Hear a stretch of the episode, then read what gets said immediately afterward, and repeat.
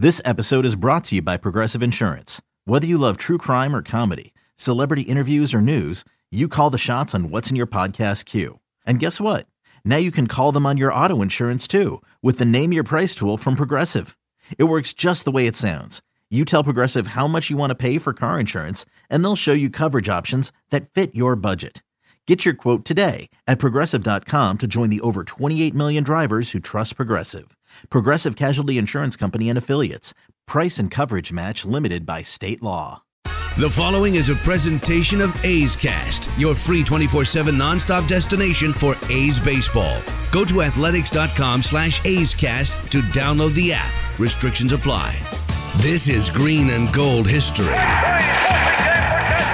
50 plus years of stories, championships, and colorful characters. A's are the world champions. This is A's Baseball. This is Green and Gold History. It's time for another edition of Green and Gold History. Chris Townsend with David Feldman. He joins me once again, and David is obviously one of our A's historian and works for the Pac-12 Network and ESPN and all the great things that he does. And he also works for Major League Baseball as an official scorer.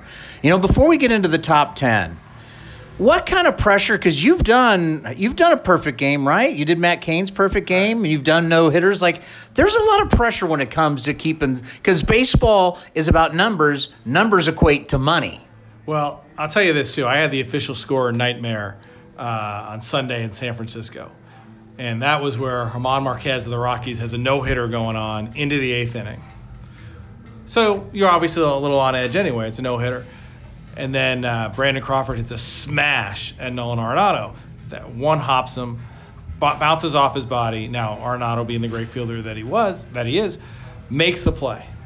And I'm just thinking, thank goodness, right? Because the last thing you want in that situation is to become the story.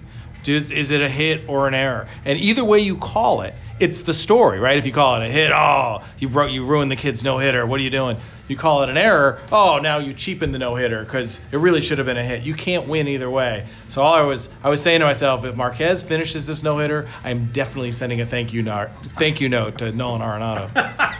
I can't imagine the pressure. Okay, so for green and gold history, we were doing top 10 all-time Oakland Athletics. So we did third base the first time. Now we're going to do catchers. Catchers. You know why? I've always liked catchers. And if I can go back to being a little leaguer, I would have been a catcher, knowing what I know now. Uh, one, you're the only guy facing the right way on the field. It's a big thing. You get to see everything. Uh, two, you're in control of the game. Right? Pitcher doesn't throw a ball till you decide that you're ready and you're set. Um, you got the best view. You're in control, and it's it's fun. You're in on every pitch. I think catchers, you know, when you're a kid, you're afraid because you're gonna get hit, you get foul tip, uh, you're afraid of getting hurt maybe. Uh, but now, knowing you're up back there with all that protection, you're not gonna get hurt, uh, and it's gonna be fun. I would go back and be a catcher. Well, you said the one thing that I talk about all the time is that you're the one guy, you're the captain of the ship. You're the one guy that's looking at everybody and everybody's looking into you. And you're the guy calling the game, controlling the game. And, it's even gotten tougher over the years, as we recently just did an episode with Ray Fosse, who is going to be on your list, about how in the one World Series they use what, five pitchers in a World Series? Now, I mean, look at the A's. You only have a couple bench guys because you have 13 different pitchers. You got to know who these guys are. You got to know what makes them tick. You got to know their stuff. Talking to Josh Phegley on this on this homestand, I said, "What is it like as a catcher when you know, uh oh, this guy doesn't have it. Because now you got to manage him through the game the best you can. Plus, as a catcher, you got to know the other team and everything. So this is a very heady position. It's gotten tougher over the years. Yeah, so much information that you have to be able to decipher quickly. That's just on the defensive side. Oh, yeah, you actually have to go up and hit, too. So now you see these two way catchers who are able to be. You know, effective offensively and defensively. It's a rare thing. And, now more than ever, to find somebody in that position who can do all that, can be a great defensive catcher, and still contribute with the bat, that is a rare find these days. All right, let's get down to it. Top 10 catchers all time. I know you always have your honorable mention. Yeah, let's start with some of the honorable mentions. Some of the names uh, Mike Heath, Derek Norris, Mickey Tettleton. Uh, Mickey was here as before he started eating the Froot Loops and got to be good. uh, Mike Macfarlane, who was actually a big part of the 99 A's and, and was his teachings actually really helped the A's in 2000 through 2003 win as much as they did because of what Mike Macfarlane did. He was always, for his career, a steady guy. A steady guy and a great teammate. And just, I remember this when Jason Isringhausen's in, in New York, Yankee Stadium, 1999, trying to save a game, crowd's going crazy. First pitch, Isringhausen throws, curveball in the dirt. Next pitch is a fastball about four feet high. And Mike Macfarlane goes to the mound, and you can read his lips on TV. He just had that big look on his face, going, "Whoa, big fella, whoa!" just calm calming Isringhausen down. I mean, if there was anybody who was like Crash Davis, the Kevin Costner character, Mike McFarland was very much like that. Uh, a couple other names for you: Sal Fasano, who actually broke one of the windows in Mount Davis. Was the first one I can remember breaking the window. Jamie Quirk, who was part of the 90 A's, had a fan club out in the bleachers. Everybody had T-shirts. AJ Hinch, starting catcher in 1998. Now I always remember this too. 98 opening day. AJ Hinch makes the team as a starter. Jason McDonald makes the team in center field. Here's your first game. Go face Pedro Martinez. Yeah. and it was almost you had that look, especially with Jason McDonald as he struck out twice. He was like, "Okay, Jason, call your mom to have come and pick you up. You're not just gonna make." And then another special mention: Billy Beane. A's general manager caught one inning. No, he did not. Caught one inning in 1989. They were trying to find a place for Billy. I mean, he just he obviously offensively he wasn't good enough a hitter to be an outfielder on an everyday basis. But they said, Billy, you're a smart guy. Catch. We'll get you in there. And so they actually got him in there for one inning in 1989. That is phenomenal A's history right there. and then to me, if I had an 11, we only have 10, but if I had 11, 11 would be Jonathan Lucroy. Because of everything that he did last year, I don't think the A's win 97 games without his contributions, mainly defensively, the way he worked the pitching staff. You talk about all those different starters and guys who were not at the top of their game, and he was able to massage them through through 97 wins. Did enough offensively to stay on the field, but you know he threw out 28 base stealers last year. We hadn't seen a throwing catcher like that in a while. Um, he was just tremendous. I think he he deserves recognition as number 11. I'm glad you bring him up because you know a lot of people kind of forgot through the offseason. They used 15 starters last year. 15. When we talk about controlling a staff, think of how many guys throughout the year were up and down and up and down that he had to learn on the fly to make it work. 15 starters, 34 different pitchers altogether. I, he just he just did a tremendous job. And it, you look at this offseason and the decision not to bring him back uh, I know that's been questioned by a lot of A's fans, and, and you can see why because of how effective he was last year. All right, number 10, doing the top 10 A's, Oakland A's catchers of all time, Dave Feldman, A's historian, number 10. Number 10 goes back to the first year of the Oakland Athletics. He actually came up in 1964 when he was 18 years old with the Kansas City A's.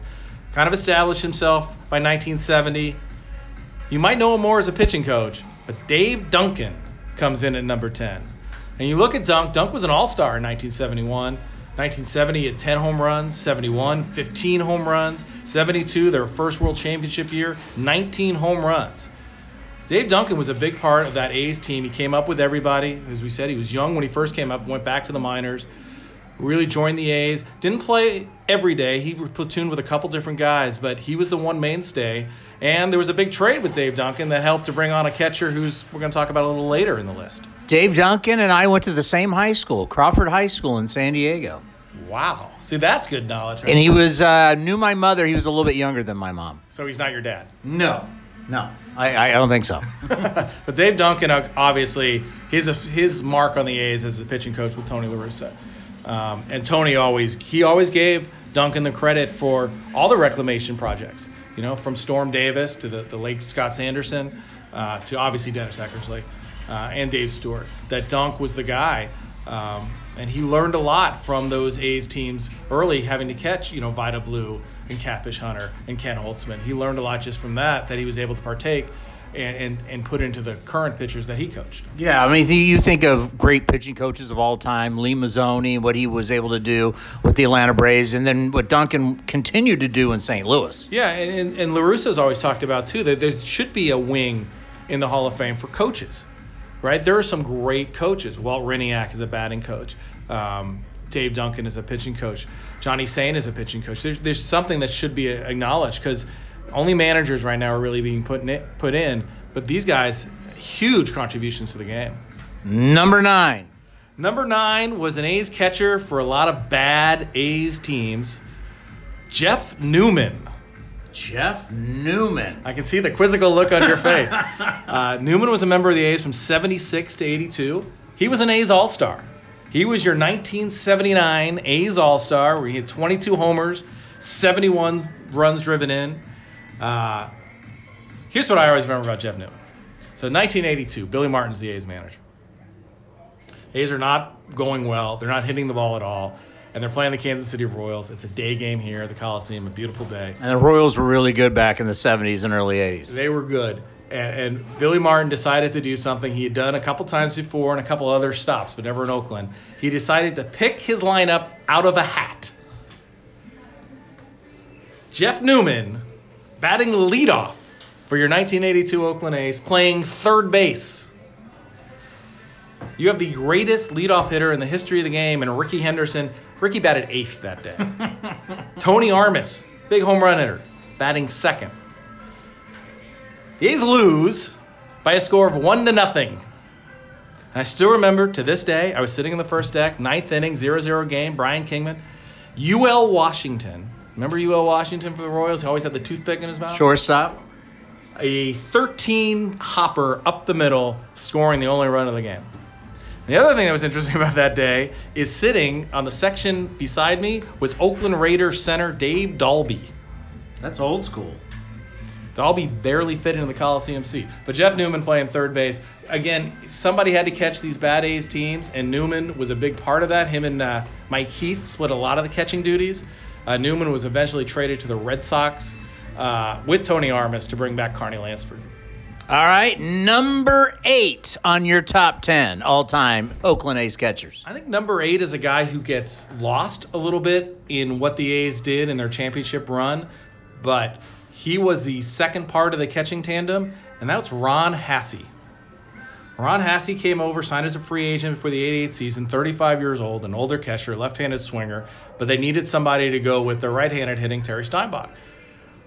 And Ron turned out to be the perfect guy because he was a backup catcher who could catch two, once or twice a week, be productive still, and then he becomes Bob Welch's personal catcher.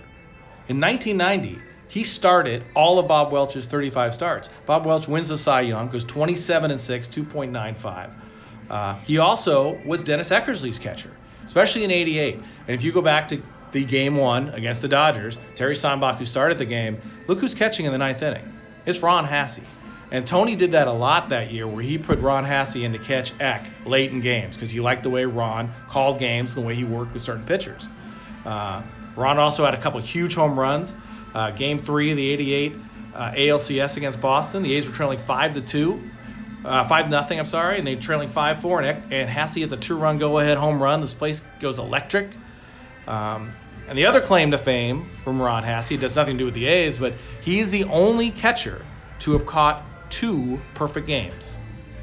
He caught Len Barker in 1981, and 10 years later, member of the Expos, he catches Dennis Martinez's no-hit uh, perfect game at Dodger Stadium.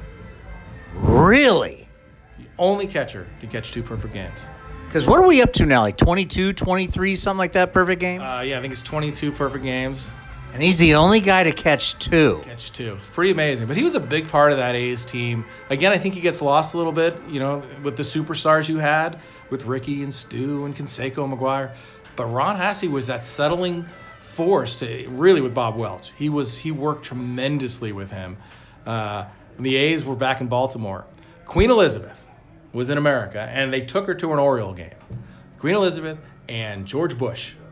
They're going to meet everybody on the team. This is old Memorial Stadium. It's the Memorial Stadium, and the two that she doesn't get to meet is Bob Welch and Ron Hassey because they're warming up in the bullpen. you know, but you think about it, the way you build a team, ideally you want whether your starter is going to be right-handed or left-handed hitting, you want the opposite for your bench guy. You do, and, and the, the left-handed hitting backup catcher is always preferred. It's just even not in the platoon situation, but also as a pinch hitting option. And, and Hassey was he was so good in that role, even at an advanced age. That was the thing when he came in in '88. Why are we bringing this old catcher in? What are we doing? Why did we get rid of Mickey Tettleton? Well, this is why. Because this guy can bring some stability and some offensive production to the team. Number seven. Number seven, I think a lot of people like this guy. Not known for his power, but known for his grit. That's Jason Kendall. And Jason Kendall, he was acquired from the Pirates. Now, this is a brilliant move anyway. The A's had two pitchers on their roster at the end of 2004 making a lot of money who they weren't very good. And that was Mark Redman and Arthur Rhodes. Remember, they brought Arthur Rhodes in to be the closer, and that was a disaster. Somehow, they got the Pirates to take both of those guys in exchange for Jason Kendall. And, you know, Kendall was the perfect guy to come in. You know, Ramon Hernandez was gone at this point. They had Damian Miller caught uh, in 2004. Kendall becomes their catcher in 05, and he plays every day. And this guy, you couldn't get him out of the lineup. Uh, 2005 started 146 games. 2006 started 141 games. No catchers were doing that then. And he batted leadoff. Batted leadoff. Uh, and we know the grit and how, how he was in the, on the field. The play in Texas, where it's a wild pitch. Michael Young's going to score from third base. Kendall gets the ball, goes back, puts his face first in front of the plate to get the out. Where Michael Young, if his spikes are high, that's it. Kendall's gone. His face is now gone. It's laying on the on deck circle. But he just puts his face into it and he makes the play. And of course, he finally did hit a home run as a member of the A's. Uh, he didn't went the whole 05 season, no home runs. Finally, on May 31st, 2006, he hits a home run off Joe Peralta. And you can still hear Ray Fosse just laughing in the background with the call, just so excited that Jason Kendall finally went deep. Fosse always gets a little excited about catchers. Ray likes his catchers. Yeah. And Ray is going to be on this list. Who is number six? Number six is a two-time A's All-Star. Let me ask you something. Do you believe? Oh, I believe because I saw him win a playoff game. You believe in Stephen Vogt. A lot of the A's fans believed in Stephen Vogt. Stephen Vogt, made a lot of believers out of a lot of people. Here's a guy who started his career. He went 0 for 25 with Tampa Bay in 2012. Comes to the A's, go 0 for 7. So he's 0 for 32 as a major leaguer. This guy can never hit. Boom, hits an 0-2 pitch off the Cardinals' Joe Kelly for a home run and never looked back. And you're right, he won a playoff game. Pinch hits or a walk-off single off Rick Porcello in Game Two of the ALDS versus the Tigers. Uh, this guy just became an offensive force after that. He got to become an everyday catcher. 2015, he's an All-Star, 18 homers, 71 runs batted in. 2016, he's an All-Star again, 14 homers, 56 RBI, uh, and he deserved it for what he was able to do. Now, in 2014, you think about this, the, the A's wild card year, he was one of the last cuts in spring training. Even after he, you know, wins the game in 2013, but he gets called up on June 1st. He ends up playing mostly first base down the stretch, which was actually a big thing because the A's had to go with Derek Norris and then Geovany Soto. But Vogt showed his toughness and his ability to do anything. He had a game here once where he played catcher, first, and right. Things you don't see. Once he became the everyday catcher, just an all-star and a fan favorite, and I don't think anybody's ever going to forget those cheers. Oh no, and, and and every single time he came to the plate, I believe in Stephen Vogt. I believe, and, and the thing about him is he's one of this this generation of A's, this newer generation where he loved being here. He loved playing here. He did. He loved being here. He brought that personality, right? The referee shtick that he did, uh, the other impressions what a great guy to have in the clubhouse and takes takes to the fans. The fans take to him. Uh, the A's finally had to move him in 2017 to make room for Bruce Maxwell. Uh, so he went to the Brewers and now he's in the Giant system. Uh, but I don't think Stephen Vogt and his time here will ever be forgotten. Number five. Oh, here we go. The face of the franchise? Face of the franchise has been here forever. Ray Fosse. Now Ray, again, he's acquired on March 24th of 73. So think about this. This is about a week and a half before the season starts. He's acquired from the Indians for Dave Duncan and George Hendrick, and George Hendrick went on to have a fantastic career. But Ray was that sort of the missing piece for the A's coming into that spring because they had won in 72, but at that point, Gene Tenace had taken over the, the catching job. But Gene Tenace could do a lot of different things, and they weren't sure if they wanted Gene Tenace to be an everyday catcher. They needed somebody. Again, Dave Duncan had sort of fallen out of favor for some things, and they get Ray Fosse, who is a tremendous handler of pitchers. Right? And that's what they needed with Catfish and Holtzman and Blue. You needed that guy who control a pitching staff. Uh, due to the collision with Pete Rose, Ray wasn't quite the same offensive player he was when he was younger, but he was still good enough to play. and what he could do with that pitching staff. And he tells the story right away in spring training. The first time he's catching Catfish Hunter, he puts his glove down, and Catfish goes right on the spot. Moves a little bit more outside. Catfish doesn't miss. And Ray's like, oh, this is going to be easy. I'm just going to sit here and catch. And you think about what Ray does too on, on a clubhouse that is known for being volatile.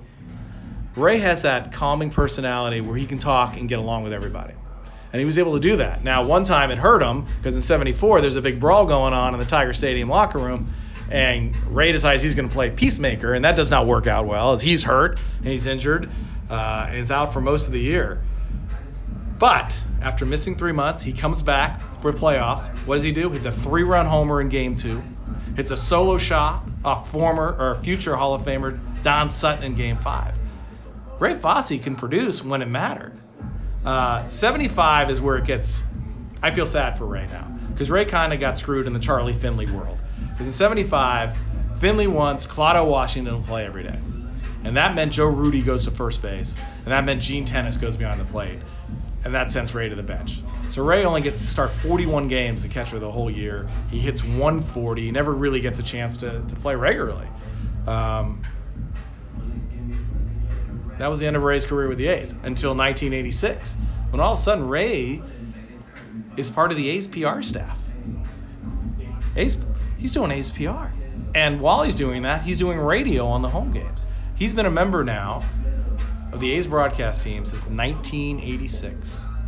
That is a long time to be a part of the A's. And as you say, face of the A's, when you talk about Oakland A's, Ray Fosse, he is really the face of the A's two time World Series champion, two time All Star, two time Gold Glove winner, the face of the franchise. Number four. Number four, Kurt Suzuki. Wow. Here's a guy who won the College World Series at Cal State Fullerton in 2004. Later, is the A's second round pick. He's up in the big leagues in 2007. The A's trade Jason Kendall to give a spot for, for Suzuki to play and then he just becomes Mr. Clutch, right? Eight walk-off hits, eight of them, including two home runs, two of them pinch hit walk-off hits. Uh, 2009, his best offensive year, hits 274 with 15 bombs, 88 runs batted in, 37 doubles, handles the pitching staff. Uh, Kurt Suzuki was your everyday catcher on those teams. Again, you're in a part of the A's where success isn't there yet, right? He was here to 2012. He gets traded during that season to Washington. But bridging that gap from 07 to 12, it was Kurt Suzuki playing every day and doing a really good job and being very productive and very clutch. And really one hell of a guy. He was always one of my favorite guys to cover. You know, and there's a reason, you know, he came back to the A's for, for a short while. Uh, but his career has lasted. He became an All Star with the Twins, and now he's back with the Nationals. Uh, there's something to say about being a good guy. You're going to get opportunities. And Kurt, who has kept himself in fantastic shape, uh, he looks the same now as he did 10 years ago, uh, and he's still a productive player, and he's going to get opportunities because he is a good guy and he works his tail off. Kurt Suzuki, number four. Number three. Number three is a guy we mentioned earlier, Gene Tenace. Now, Gene was drafted out of high school by the A's in 1965. This is 65 draft. There's Ray Fosse. He was in 65 draft. Uh, a guy named Johnny Bench was in 65 draft. Rick Monday. Rick Monday, the number one pick. Uh, pretty good for the first ever Major League Baseball draft. Uh, but Gino, so again, trying to find a position for him. Dave Duncan's pretty much the catcher. Gino would play first. He'd play a little catch, but in 72 in the postseason, it all opens up for him. Right, two home runs in Game One He becomes the World Series MVP with five home runs total, hits 343 with nine runs batted in. Who's Gene Tenace? You know there's somebody in Cincinnati who's going, we can't get this guy out. Who is this guy? he never hit another postseason home run after 1972. He had a lot of shots. He had a lot of shots because think about it. He won the three World Series with the A's. He won a fourth World Series in 1982 with the Cardinals. Oh, and as a coach, he won two World Series with the Blue Jays. He's got a lot of rings, Gene Tenace. Uh, Gene in 73, again, because you have Ray, you brought Ray over, and Ray mostly caught that season. So Gino played a lot of first. Um, and if you look at his career in 73, 132 starts at first, 23 starts at catcher. 74, 97 starts at first, 58 at catcher. But 75, he goes back to being a catcher full time. Uh, if you were playing baseball if he was a player today, he would be coveted because of his on base percentage. Gino walked all the time. He had a 400 on base percentage as a catcher. Now, he, he did his fair share of striking out, but he was able to get on base. Uh, when he did catch, he was a good game caller. He was an okay thrower. But offensively, he was a guy who always kept the lineup moving because he was always on base. And again, he's high on the list. A lot of it has to do with 72 World Series, but he caught enough. Uh, he's Gene Tenace. He's one of the A's, you know, not quite on the Mount Rushmore, but he's on the mountain next to it. Well, he collected a lot of rings, no doubt about it. Number two. Number two, Ramon Hernandez. 1999 to 2003, came up in June of 1999, uh, becomes the everyday catcher, and is just a tremendous offensive player and defensive player. Now, here's a little story about Ramon you might not know. In 99, he comes up, so it was about three weeks into the, to his career and he's catching. We're playing a game in Kansas City. It's about 115 degrees on the field. Incredibly hot. The A's have an 11-8 lead going to the bottom of the ninth. Billy Taylor's on the mound. Allows a two-run homer to Joe Randa. Now it's a one-run game. The A's had already used a lot of different players. You had Tony Phillips and Jorge Velandia on the infield, and they're switching back and forth from third and second depending on what side the batter's on.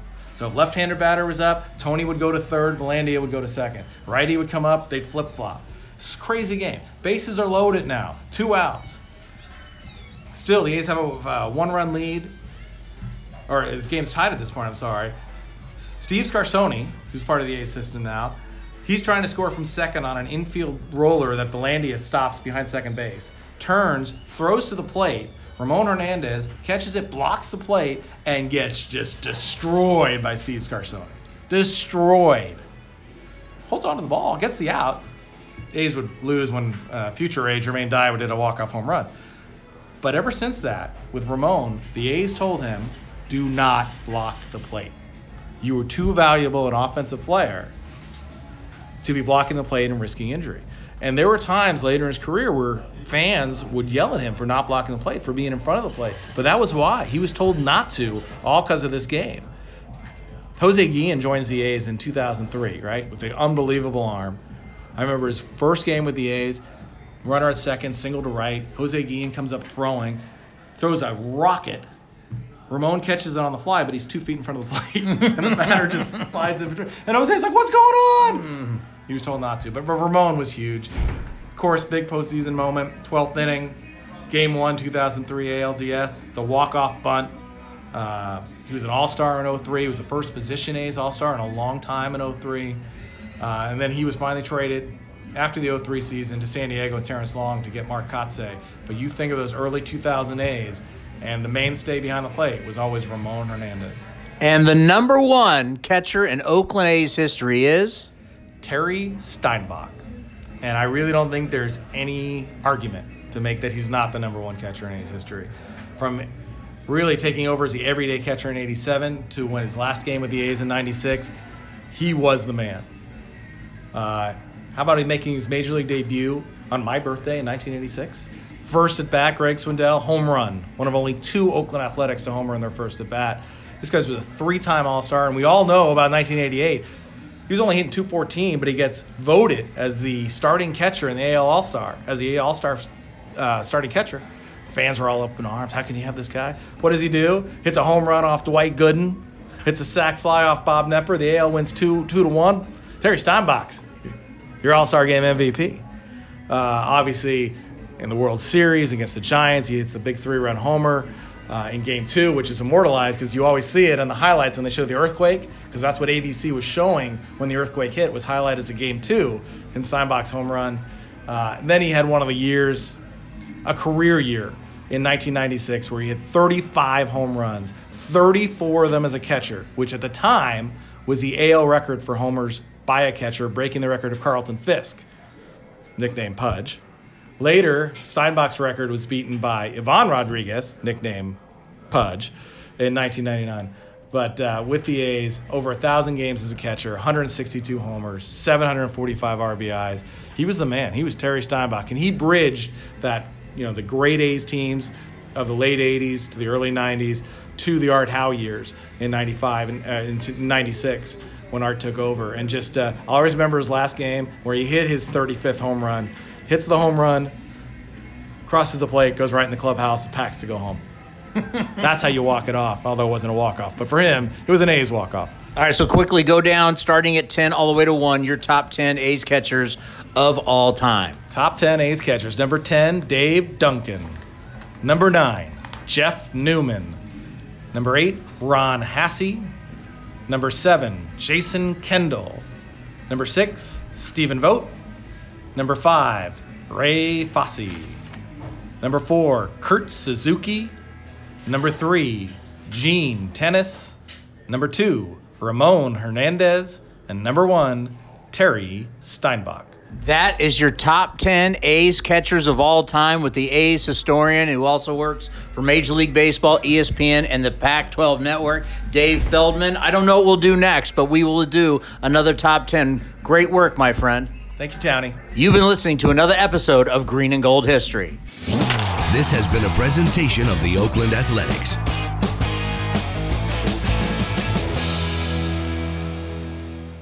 Hey, Rob Bradford here. You guys know I'm always up for a good MVP story, and one of the best stories is Wasabi Technology. Wasabi is the world's hottest cloud storage company, and it's become the go to provider for professional and collegiate sports teams, including 20 Major League Baseball teams like the Red Sox and NHL teams like the Bruins and Vancouver Canucks. Even the Liverpool Football Club is getting in on the Wasabi action. So, why is Wasabi the MVP? Well, Wasabi was purpose built to free businesses from skyrocketing storage costs and unpredictable transaction fees that the Amazons of the world are charging. In fact, Wasabi is up to 80% less than those hyperscalers and doesn't charge a cent for businesses to access their data. From Wasabi's AI enabled intelligent media storage, Wasabi Air, to the industry's only cloud storage service with triple protection against cyber criminals, data deletion, and ransomware, Wasabi's taking the lead in driving innovation in data storage and helping sports teams to unleash the power of their data. Wasabi, another Boston based championship team.